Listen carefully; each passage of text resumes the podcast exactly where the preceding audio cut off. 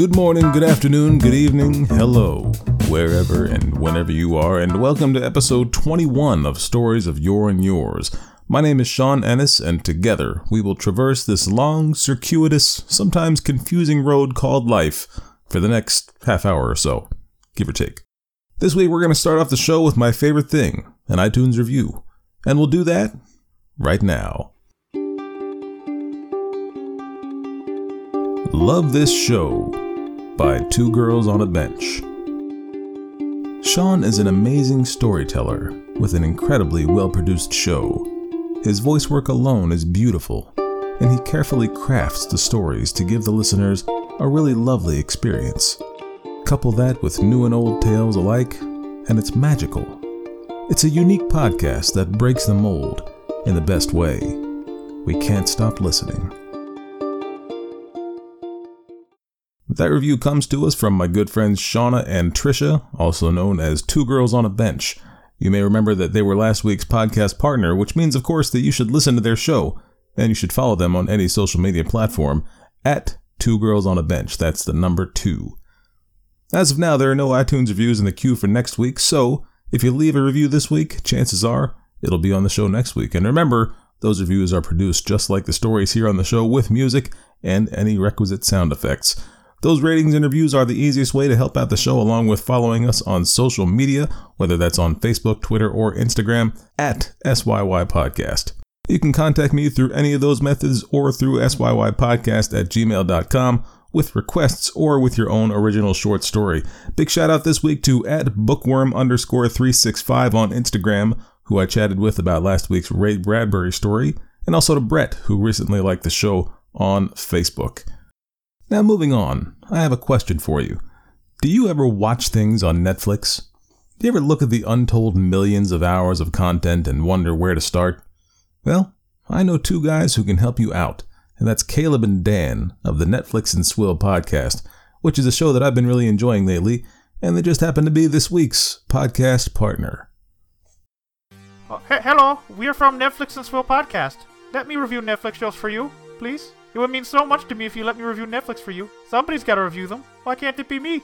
Come on, let the boy review Netflix shows for you. Hi, hello. Are you good? Uh, good. Let me drink crappy alcohol and make jokes for you. I'm already to be reviewing Netflix for you. Just say yes to me drinking crappy alcohol. Honestly and sincerely, I'd like to make jokes for you to laugh at. He's a good, hard-working boy. Let him drink some beer and make jokes. Please don't make me watch the one-star movies. He's a nice boy. Watch your own movies, for God's sake. Download Netflix and Swill, please. I'll put all our episodes on Apple Podcasts, Stitcher, Google Play, and Podbean. Please download our episodes. I already started watching the one-star movies. If you didn't want to listen to our show, why'd you let me watch the one-star movies? Can we stop this cruel game and allow the boy to keep one shred of dignity? For God's sake! I can't stand to see him in all this pain! So just listen to Netflix and Swill! For the love of God, let the boy review Netflix for you!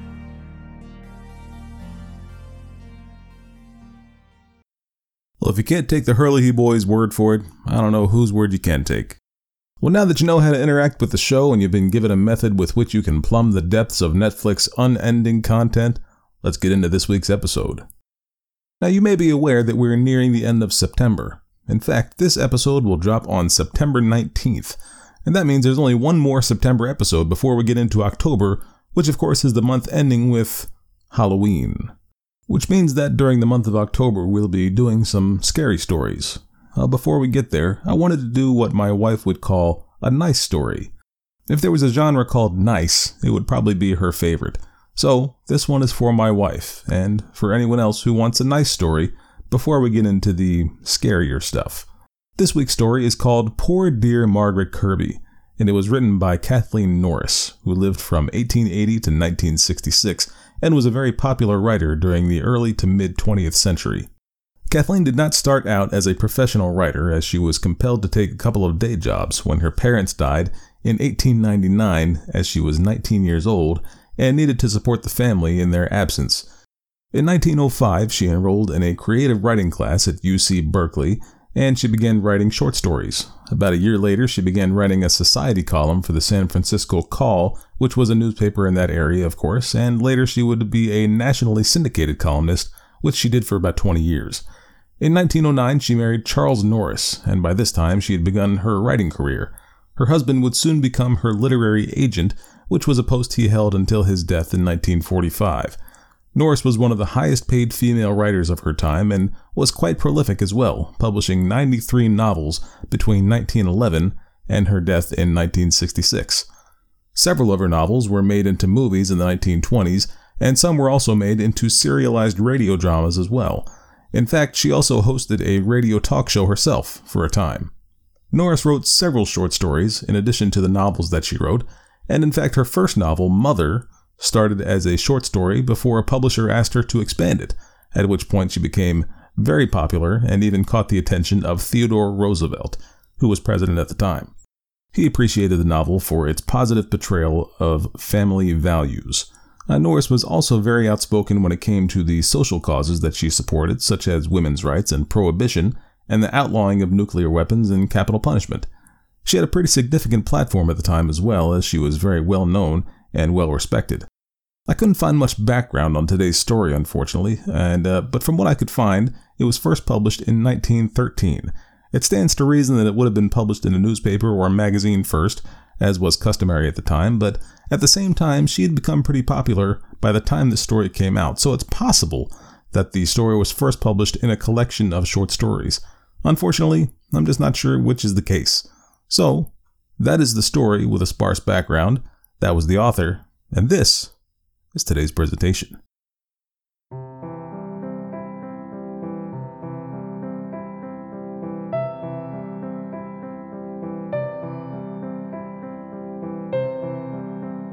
Poor Dear Margaret Kirby by Kathleen Norris.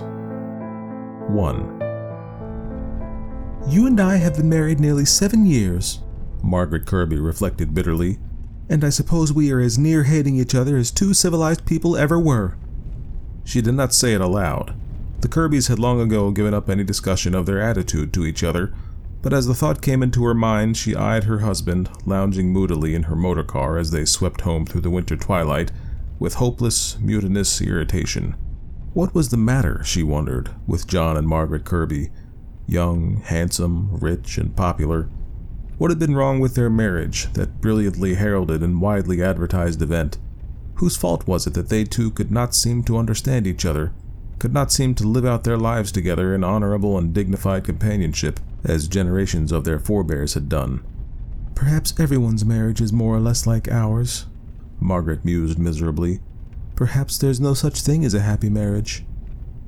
Almost all the women that she knew admitted unhappiness of one sort or another and discussed their domestic troubles freely. Margaret had never sunk to that. It would not even have been a relief to a nature as self sufficient and as cold as hers. But for years she had felt that her marriage tie was an irksome and distasteful bond, and only that afternoon she had been stung by the bitter fact that the state of affairs between her husband and herself was no secret from their world. A certain audacious newspaper had boldly hinted that there would soon be a sensational separation in the Kirby household, whose beautiful mistress would undoubtedly follow her first unhappy marital experience with another, and it was to be hoped, a more fortunate marriage. Margaret had laughed when the article was shown her, with the easy flippancy that is the stock in trade of her type of society woman, but the arrow had reached her very soul nevertheless. So it had come to that, had it? She and John had failed. They were to be dragged through the publicity, the humiliations that precede the sundering of what God has joined together. They had drifted as so many hundreds and thousands of men and women drift from the warm, glorious companionship of the honeymoon to quarrels, to truces, to discussion, to a recognition of their utter difference in point of view, and to this final, independent, cool adjustment that left their lives as utterly separated as if they had never met. Yet she had only done what all women she knew had done, Margaret reminded herself in self justification. She had done it a little more brilliantly, perhaps. She had spent more money, worn handsomer jewels and gowns. She had succeeded in idling away her life in that utter leisure that was the ideal of them all, whether they were quite able to achieve it or not. Some women had to order their dinners, uh, had to occasionally go about in hired vehicles, had to consider the cost of hats and gowns, but Margaret, the envied, had her own carriage and motor car, her capable housekeeper, her yearly trip to Paris for uncounted frocks and hats. All the women she knew were useless, boasting rather of what they did not have to do than of what they did, and Margaret was more successfully useless than the others. But wasn't that the lot of a woman who is rich and marries a richer man? Wasn't that what married life should be? I don't know what makes me nervous tonight. Margaret said to herself finally, settling back comfortably in her furs. Perhaps I only imagine John is going to make one of his favorite scenes when we get home. Probably he hasn't seen the article at all. I don't care anyway. If it should come to a divorce, why, we know plenty of people who are happier that way. Thank heaven there isn't a child to complicate things. Five feet away from her, as the motor car waited before crossing the park entrance, a tall man and laughing girl were standing, waiting to cross the street. But aren't we too late for gallery seats? Margaret heard the girl say, evidently deep in an important choice. Oh no, the man assured her eagerly. Then I choose the 50 cent dinner and Hoffman by all means, she decided joyously. Margaret looked after them, a sudden pain in her heart. She did not know what the pain was. She thought that she was pitying the young husband and wife, but her thoughts went back to them as she entered her own warm, luxurious rooms a few moments later. Fifty cent dinner, she murmured.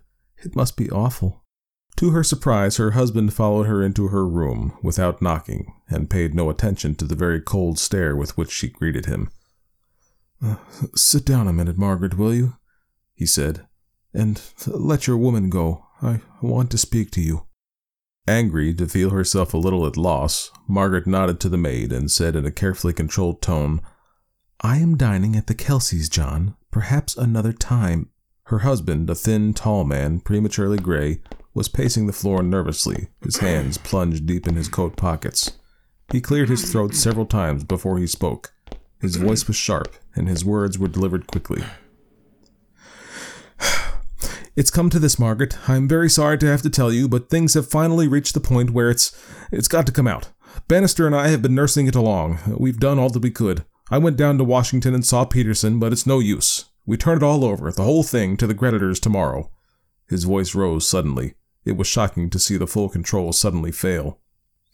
I tell you, it's all up, Margaret. It's the end of me. I won't face it. He dropped into a chair, but suddenly sprang up again and began to walk about the room. Now, you can do just what you think wise, he resumed presently in the advisory, quiet tones he usually used to her. You can always have the income of your Park Avenue house. Your Aunt Paul will be glad enough to go abroad with you, and there are personal things, the house silver and the books, that you can claim. I've lain awake nights planning. His voice shook again, but he gained his calm after a moment. I want to ask you not to work yourself up over it, he added. There was silence. Margaret regarded him in a stony fury. She was deadly white. Do you mean that Throckmorton, Kirby, and Son have. has failed? she asked. Do you mean that all my money, the money that my father left me, is gone? Does Mr. Bannister say so? Why, why has it never occurred to you to warn me? I did warn you. I tried to tell you. In July, why, all the world knew how things were going. If on the last word there crept into his voice the plea that even a strong man makes to his women for sympathy, for solace, Margaret's eyes killed it. John, turning to go, gave her what consolation he could. Margaret, I can only say I'm sorry. I tried. Bannister knows I tried to hold my own, but I was pretty young when your father died, and there was no one to help me learn. I'm glad it doesn't mean actual suffering for you. Some day, perhaps, we'll get some of it back. Lord knows I hope so. I have not meant much to you. Your marriage has cost you pretty dear, but I'm going to do the only thing I can for you. Silence followed. Margaret presently roused herself. I suppose this can be kept from the papers? We needn't be discussed and pointed at in the streets, she asked heavily, her face a mask of distaste. That's impossible, said John briefly, to some people, nothing is impossible, Margaret said. Her husband turned again without a word and left her. Afterward, she remembered the sick misery in his eyes, the whiteness of his face. What did she do then? She didn't know. Did she go at once to the dressing table? Did she ring for Louise, or was she alone as she slowly got herself into a loose wrapper and unpinned her hair? How long was it before she heard that horrible cry in the hall? No, come quickly! What was it? That or the voices and the flying footsteps that brought her, shaken and gasping, to her feet. She never knew. She only knew that she was then in John's dressing room, and that the servants were clustered, a sobbing, terrified group in the doorway. John's head, heavy with shut eyes, was on her shoulder. John's limp body was in her arms. They were telling her that this was the bottle he had emptied, and that he was dead. 2. It was a miracle that they had got her husband to the hospital alive, the doctors told Margaret late that night. His life could only be a question of moments. It was extraordinary that he should live through the night, they told her the next morning, but it could not last more than a few hours now. It was impossible for John Kirby to live, they said. But John Kirby lived. He lived to struggle through agonies undreamed of, back to days of new pain. There were days and weeks and months when he lay merely breathing, now lightly, now just a shade more deeply. There came a day when great doctors gathered about him to exult that he undoubtedly, indisputably winced when the hypodermic needle hurt him. There was a great day in late summer when he muttered hmm. something. Then came relapses, discouragements, the bitter retracing of steps. On Christmas Day, he opened his eyes and said to the grave, thin woman who sat with her hand in his, Margaret, he slipped off again too quickly to know that she had broken into tears and fallen on her knees beside him. After a while, he sat up and was read to, and finally wept because the nurses told him that some day he would want to get up and walk about again. His wife came every day, and he clung to her like a child. Sometimes watching her, a troubled thought would darken his eyes, but on a day when they first spoke of the terrible past, she smiled at him that motherly smile that he was beginning so to love, and told him that all business affairs could wait, and he believed her. One glorious spring afternoon, when the park looked deliriously fresh and green from the hospital windows, John received permission to extend his little daily walk beyond the narrow garden. With an invalid's impatience, he bemoaned the fact that his wife would not be there that day to accompany him on his first trip into the world. His nurse laughed at him. Don't you think you're well enough to go make a little call on Mrs. Kirby?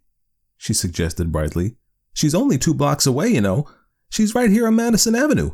Keep in the sunlight and walk slowly, and be sure to come back before it's cold, or I'll send the police after you. Thus warned, John started off, delighted at the independence that he was gaining day after day. He walked the two short blocks with the care that only the convalescents know, a little confused by the gay, jarring street noises, the wide light and air about him. He found the address, but somehow the big, gloomy double house didn't look like Margaret. There was a Mrs. Kirby there, the maid assured him, however, and John sat down in a hopelessly ugly drawing room to wait for her. Instead, there came a cheerful little woman who introduced herself as Mrs. Kipham. She was of the chattering, confidential type so often found in her position. Now, you wanted Mrs. Kirby, didn't you? she said regretfully. She's out. I'm the housekeeper here, and I thought that if it was just a question of rooms, maybe I'd do as well. There's some mistake, said John, and he was still weak enough to feel himself choke at the disappointment. I want uh, Mrs. John Kirby, a very beautiful Mrs. Kirby who is quite prominent in. Oh, yes, indeed, said Mrs. Kipham, lowering her voice and growing confidential. That's the same one. Her husband failed and all but killed himself, you know. You've read about it in the papers. She sold everything she had, you know, to help him out the firm, and then she came here. Bought out an interest in this? Said John very quietly in his winning voice. Well, she came here just as a regular guest at first, said Mrs. Kipham with a cautious glance at the door. I was running it then, but I'd got into awful debt and my little boy was sick, and I got to telling her my worries. Well, she was looking for something to do, a companion or private secretary position, but she didn't find it, and she had so many good ideas about this house and helped me out so, just talking things over, that I just finally asked her if she wouldn't be my partner, and she was glad to. She was just about worried to death by that time. I thought Mrs. Kirby had property investments in her own name, John said. Oh, she did, but she put everything right back into the firm, said Mrs. Kipham. Lots of her old friends went back on her for doing it. The little woman went on in a burst of loyal anger. However, she added, very much enjoying her listener's close attention, I declare my luck seemed to change the day she took hold. First thing was that her friends, and a lot that weren't her friends, came here out of curiosity, and that advertised the place. Then she slaves day and night, going right into the kitchen herself and watches things. And she has such a way with the help. She knows how to manage them. And the result is that we've got a house packed for the next winter, and we'll have as many as 30 people here all summer long. I feel like another person. The tears suddenly brimmed her weak, kind eyes, and she fumbled with her handkerchief. You'll think I'm crazy running on this way, said little Mrs. Kipham. But everything has gone so good. My Lesty is much better, and as things are now, I can get him into the country next year. And I feel like I owed it all to Margaret Kirby. John tried to speak, but the room was wheeling about him. As he raised his trembling hand to his eyes, a shadow fell across the doorway, and Margaret came in. Tired, shabby, laden with bundles, she stood blinking at him a moment, and then, with a sudden cry of tenderness and pity, she was on her knees by his side. Margaret, Margaret, he whispered, what have you done? She did not answer, but gathered him close in her strong arms, and they kissed each other with wet eyes. 3. A few weeks later, John came to the boarding house, nervous, discouraged, still weak. Despite Margaret's bravery, they both felt the position a strained and uncomfortable one. As day after day proved his utter unfitness for a fresh business start in the cruel, jarring competition of the big city, John's spirits nagged pitifully. He hated the boarding house. It's only the bridge that takes us over the river, his wife reminded him. But when a little factory in a little town, half a day's journey away, offered John a manager's position at a salary that made them both smile, she let him accept it without a murmur. Her courage lasted until he was on the train, traveling toward the new town and new position. But as she walked back to her own business, a sort of nausea seized her. The big, heroic fight was over. John's life was saved, and the debt reduced to a reasonable burden. But the deadly monotony was ahead. The drudgery of days and days of hateful labor. The struggle. For what? When could they ever take their place again in the world that they knew? Who could ever work up again from debts like these? Would John always be the weak, helpless convalescent, or would he go back to the old type, the bored, silent man of clubs and business? Margaret turned a grimy corner and was joined by one of her boarders, a cheerful little army wife. Well, we'll miss Mr. Kirby, I'm sure, said Mrs. Camp as they mounted the steps. And by the way, Mrs. Kirby, you won't mind if I ask if we mayn't now and then might leave some of the new towels on our floor, will you? We never get anything but the old thin towels, of course. It's Alma's fault, but I think everyone ought to take turn at the new towels as well as the old, don't you? I'll speak to Alma, said Margaret, turning her key. A lonely, busy autumn followed, and a winter of hard and thankless work. I feel like a plumber's wife, smiled Margaret to Mrs. Kipham when in November John wrote her of a raise. But when he came down for two days at Christmas time, she noticed that he was brown, cheerful, and amazingly strong. They were as shy lovers on this little holiday, Margaret finding that her old maternal, half patronizing attitude toward her husband did not fit the case at all, and John almost as much at a loss. In April, she went up to Applebridge, and they spent a whole day roaming about in the fresh spring fields together. It really is a delicious little place, she confided to Mrs. Kipham when she returned.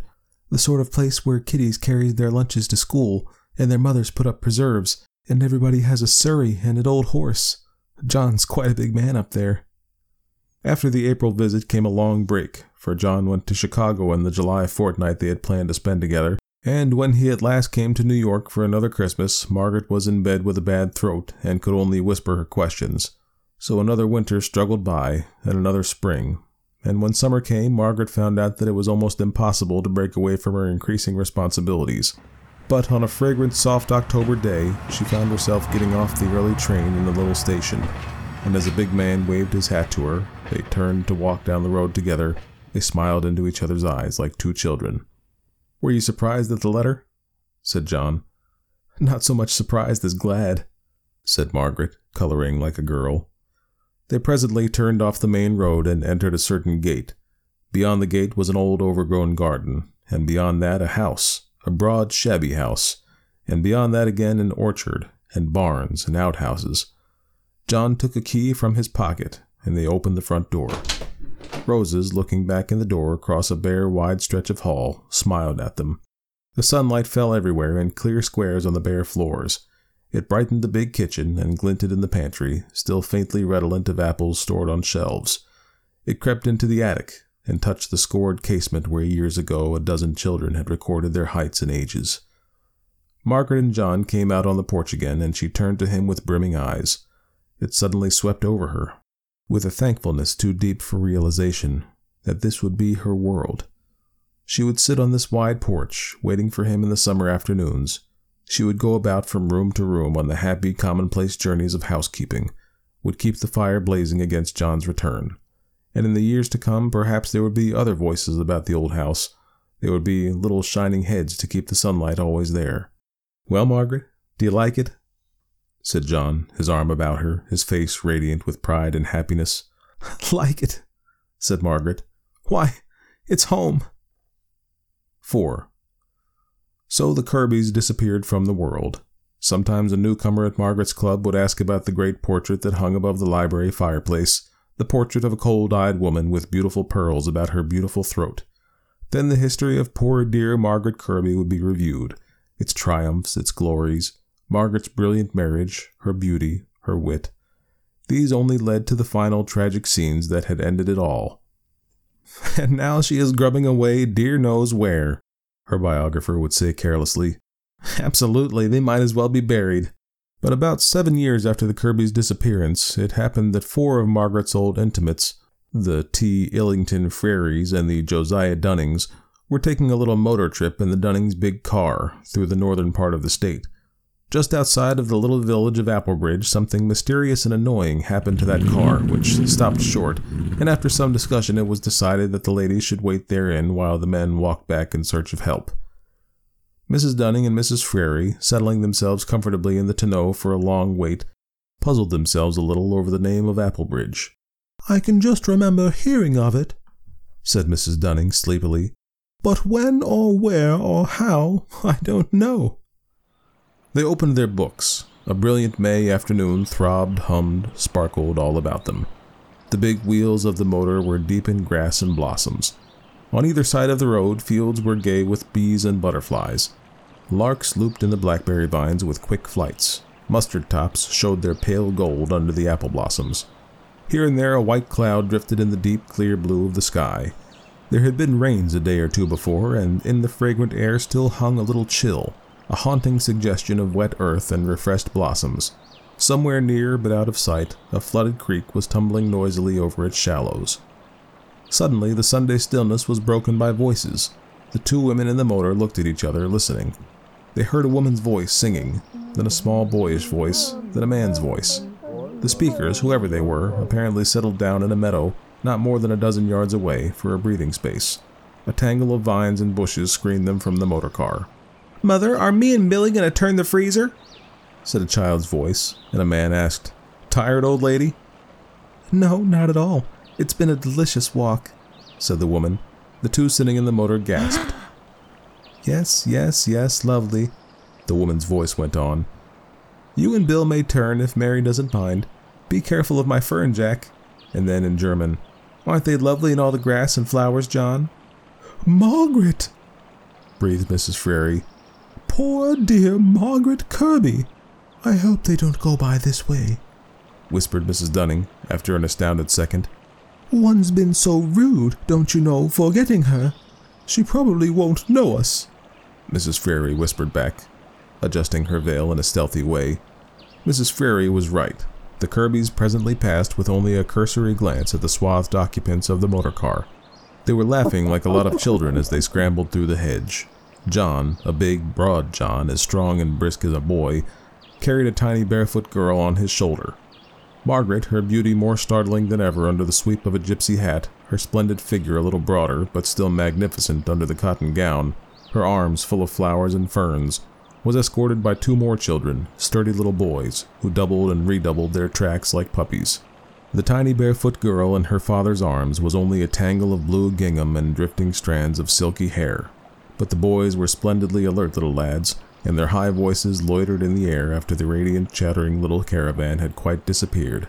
Well, said Mrs. Dunning then.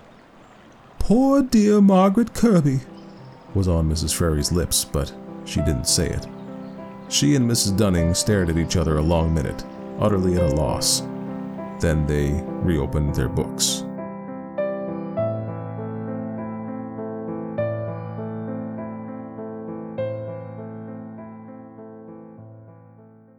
So, from today's story, I feel like we can take a hopeful message. No matter how dark things may look, no matter how bad the outlook may seem, hang in there. Talk to someone, get some help. It may be a bit bumpy, but it may also be the bridge to get you over that river. Well, I hope you've enjoyed this episode of Stories of Yore and Yours, and if you did, I'd love it if you spread the word and leave an iTunes review for me to read on the show. If you've got a story to submit, or if you have a request for a short story, send that in to syypodcast at gmail.com or hit me up via the aforementioned social media handles. For a full list of music and sound effect credits, please visit syypodcast.libsyn.com slash blog. Now, the much teased folklore episode is still somewhere down the road, and if it's not featured here next week, you're in for a story about a man who takes an unlikely journey in hopes of escaping the executioner's sword. Until then, this has been episode 21 of Stories of Yore and Yours. I've been Sean Ennis. Thanks for listening. We'll see you next week.